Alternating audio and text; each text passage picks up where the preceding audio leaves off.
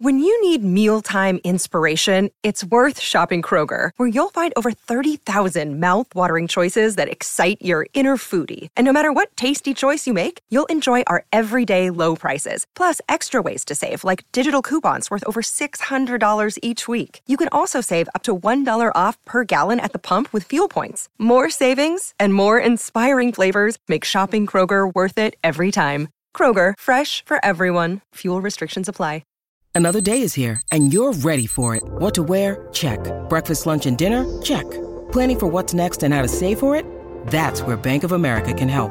For your financial to-dos, Bank of America has experts ready to help get you closer to your goals. Get started at one of our local financial centers or 24-7 in our mobile banking app. Find a location near you at bankofamerica.com slash talk to us. What would you like the power to do? Mobile banking requires downloading the app and is only available for select devices. Message and data rates may apply. Bank of America and a member FDIC.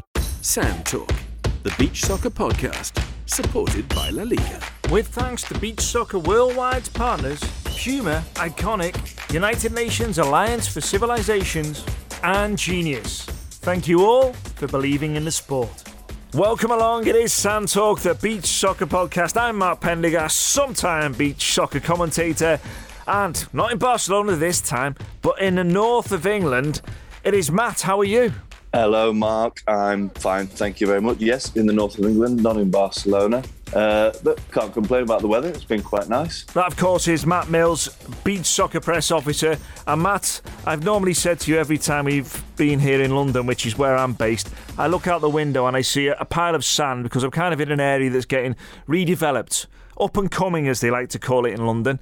That means there is lots of piles of building sand all around. I like to call them urban beaches. There was one beach out as I looked directly out my window here. That, that that's gone now.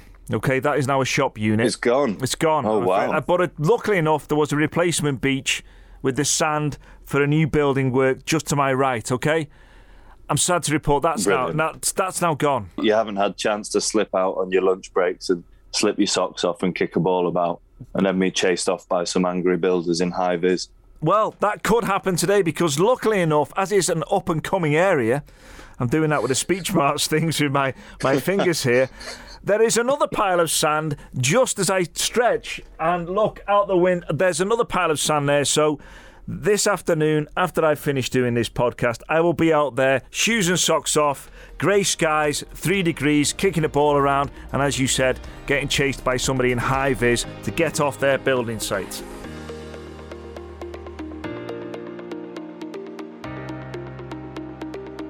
Okay, so despite the lack of sunshine here, there will be sunshine on this podcast as we are entering the world of NFTs. Yes, beach soccer gets involved. We will as well look at the brand new teams who are entering the competition next season all over Europe. England's Aaron Clark will be here to build the perfect beach soccer player. Kind of like Frankenstein type thing. I'll explain more on that in just a bit. Plus, we'll have the players voted the best in the world at the Beach Soccer Star Awards in Dubai right here. And we have the winner of the Puma Beach Soccer Ball. Matt, do you want to start with that and draw the winner out of your virtual hat because it was somebody who either retweeted or reposted on Instagram, wasn't it? It certainly was, and thank you to everyone who retweeted and reposted. Do we have a drum roll sound effect, Mark? Or are you just going to do it on the desk like you normally do? No, on the desk, no budget. Come on. No, no budget. okay, uh, and that's why I shall be delivering this ball personally on up. foot hands to Pedro Miguel in Portugal. That's not so bad. Just to skip across the Iberian Peninsula. Sorted. And uh, congratulations, Pedro. You have won uh, official Puma beach soccer ball. And thanks a lot for your support of the show. Cheers, Pedro. Well done. Right, I think the first thing we should do, Matt, as we're getting towards the end of the year and we reflect on all that, let's pick a highlight for each of us from this year across the beach soccer world. What, we'll go with you first. What was your highlight? I mean, my mind automatically goes back to the World Cup. Obviously, I was there for three weeks or so because we had the Women's Intercontinental, the first Women's Intercontinental Cup, which was amazing the week before. But if I was to pick a specific moment about the World Cup, personally for me, but in the rehearsal for the awards ceremony, I actually took on the role of Gianni Infantino, FIFA president. So, you know, I was there giving out medals, putting medals on volunteers, and you know, handing water bottles, representing trophies to one of my little bit more silly highlights. I think for me, it was the moment that Molly Clark won the Player of the Year when she got that award in Dubai.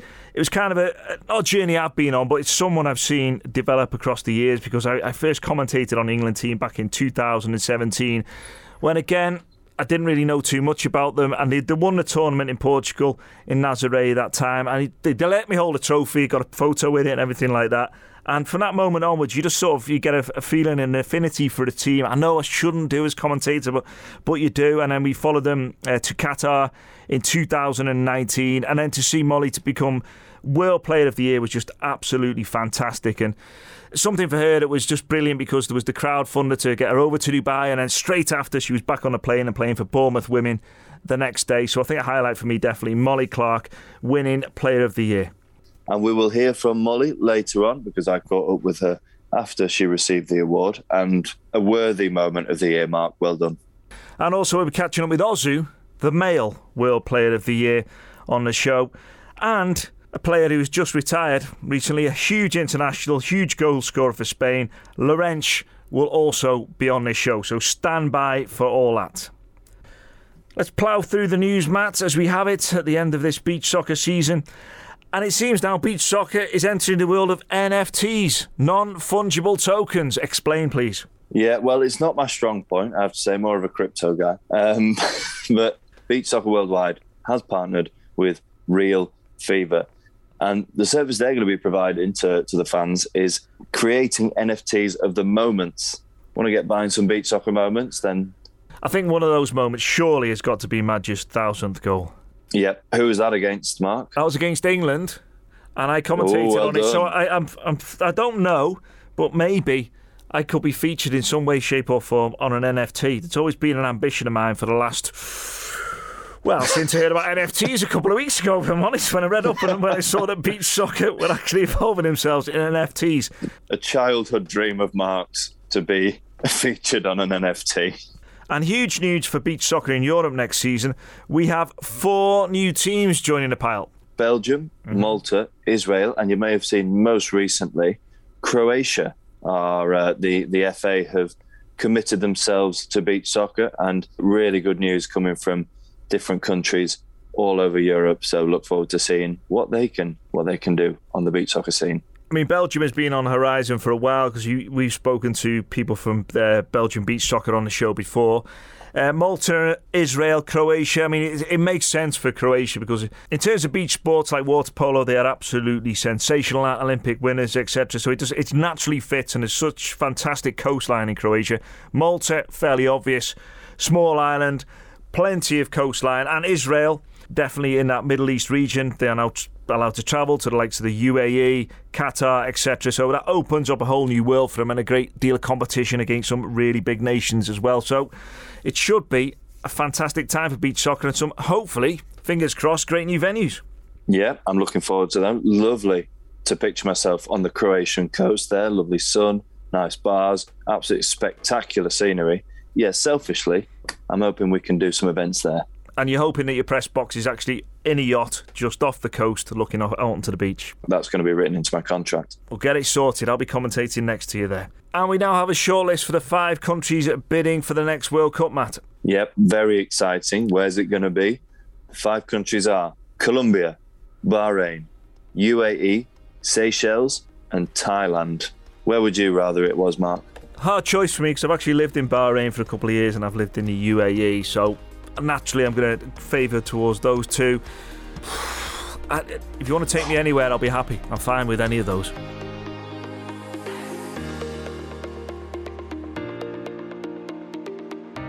So, a new feature for the podcast we have England's Aaron Clark discussing a different topic in the world of beach soccer. So, it could be the new rules, it could be things like formations, what are the best and what works where.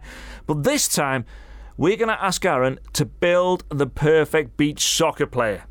A Frankenstein, if you like, of a beach soccer player that has the best of everything. So, where should we start?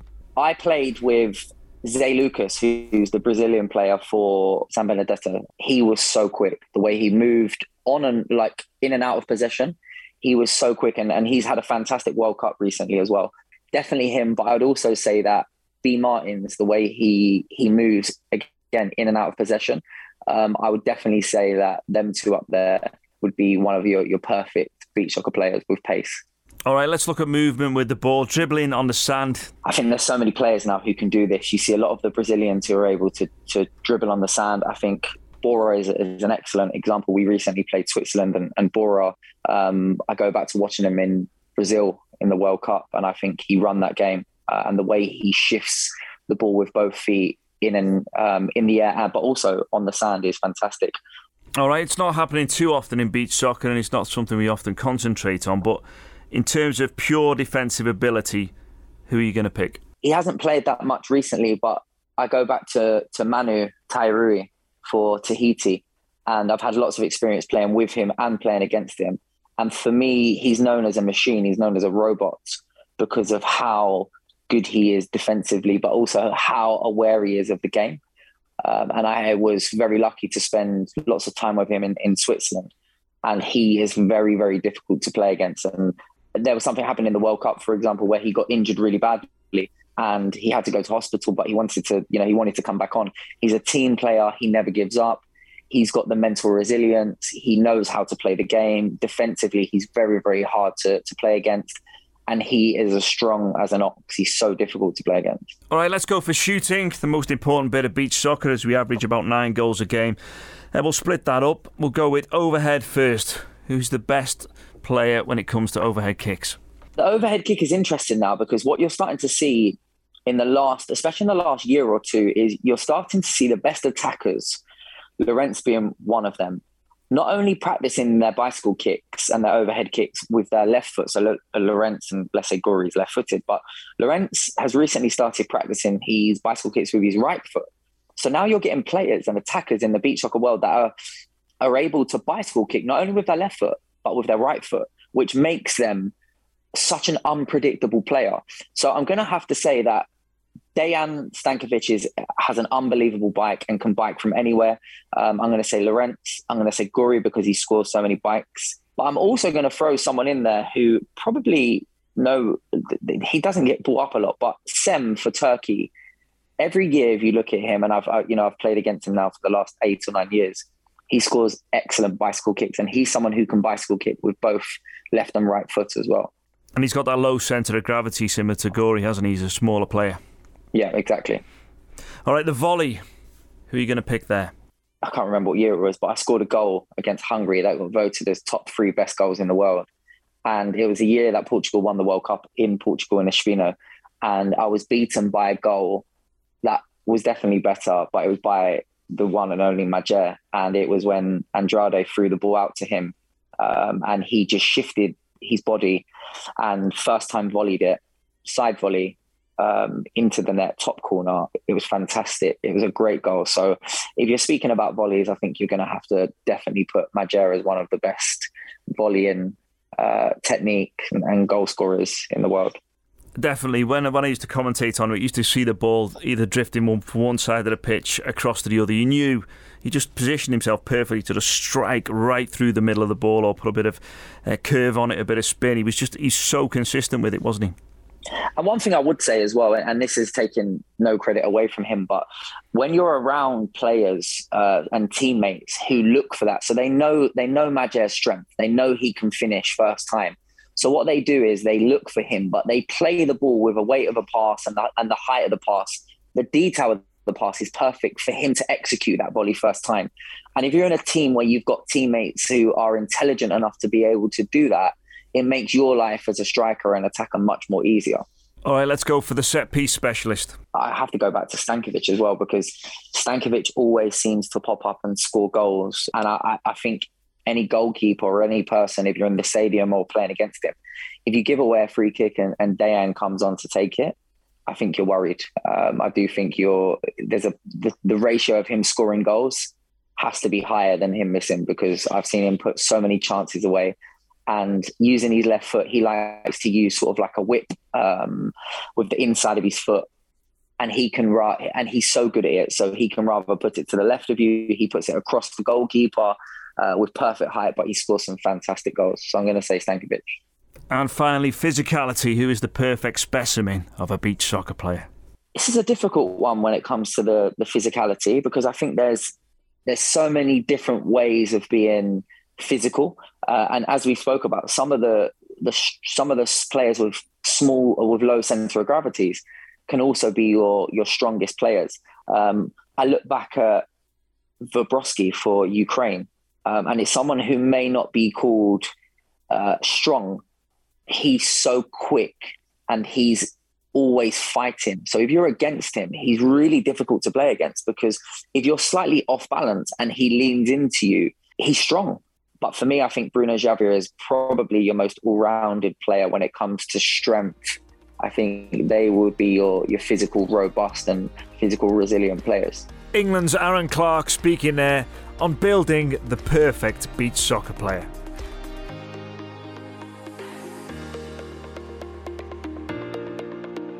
We had the announcements in November of the World Beach Soccer Stars Players of the Year. The female winner was, of course, Molly Clark, as we mentioned. The male winner was Ozu. That's absolutely right. And I got to catch up with both of them. And first, I spoke to Molly. You've you you've hit the top. You're at you're at the pinnacle of beach soccer brilliance. Where do you go from here? Do you win it again?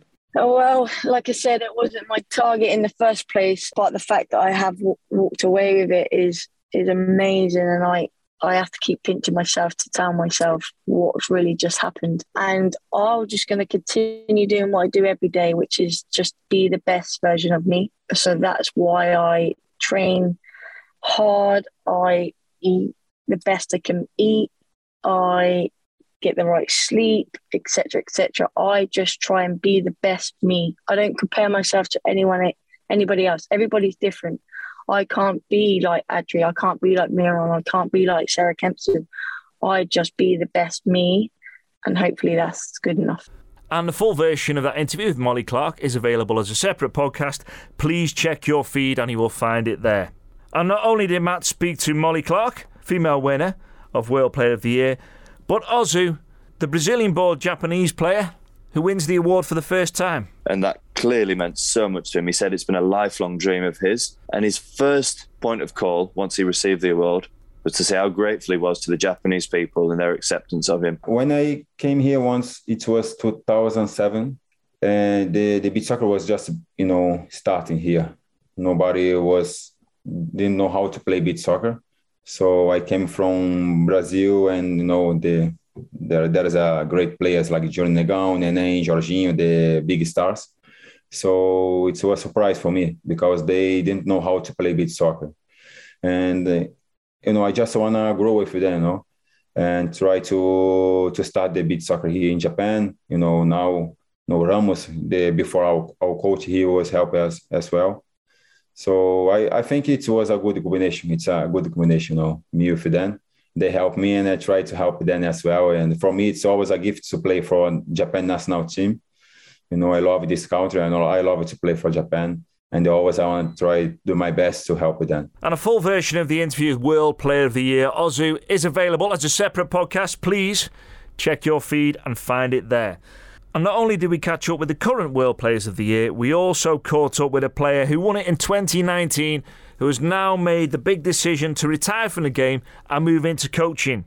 Real character on the scene, fantastic goal scorer for Spain, Llorenç. Beach soccer gave me all all things I have in my life. First of all, my my my character, my my humanity, my my type of person that I am now actually because I travel a lot, uh, almost 42 I think countries. I played in 32 teams. It's like I had a lot of chance, you know, and I met a lot of people, and I I test a lot of cultures, a lot of other languages. It was like my life with soccer is my life. And guess what, Matt? Go on, what? There's a full version of that interview available.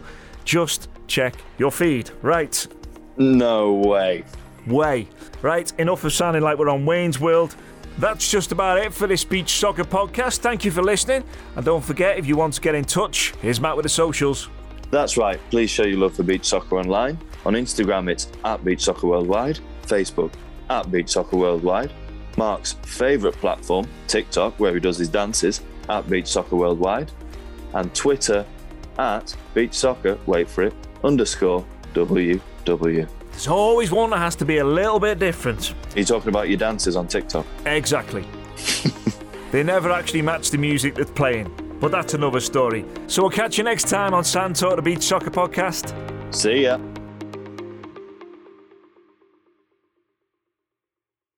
Sports Social Podcast Network.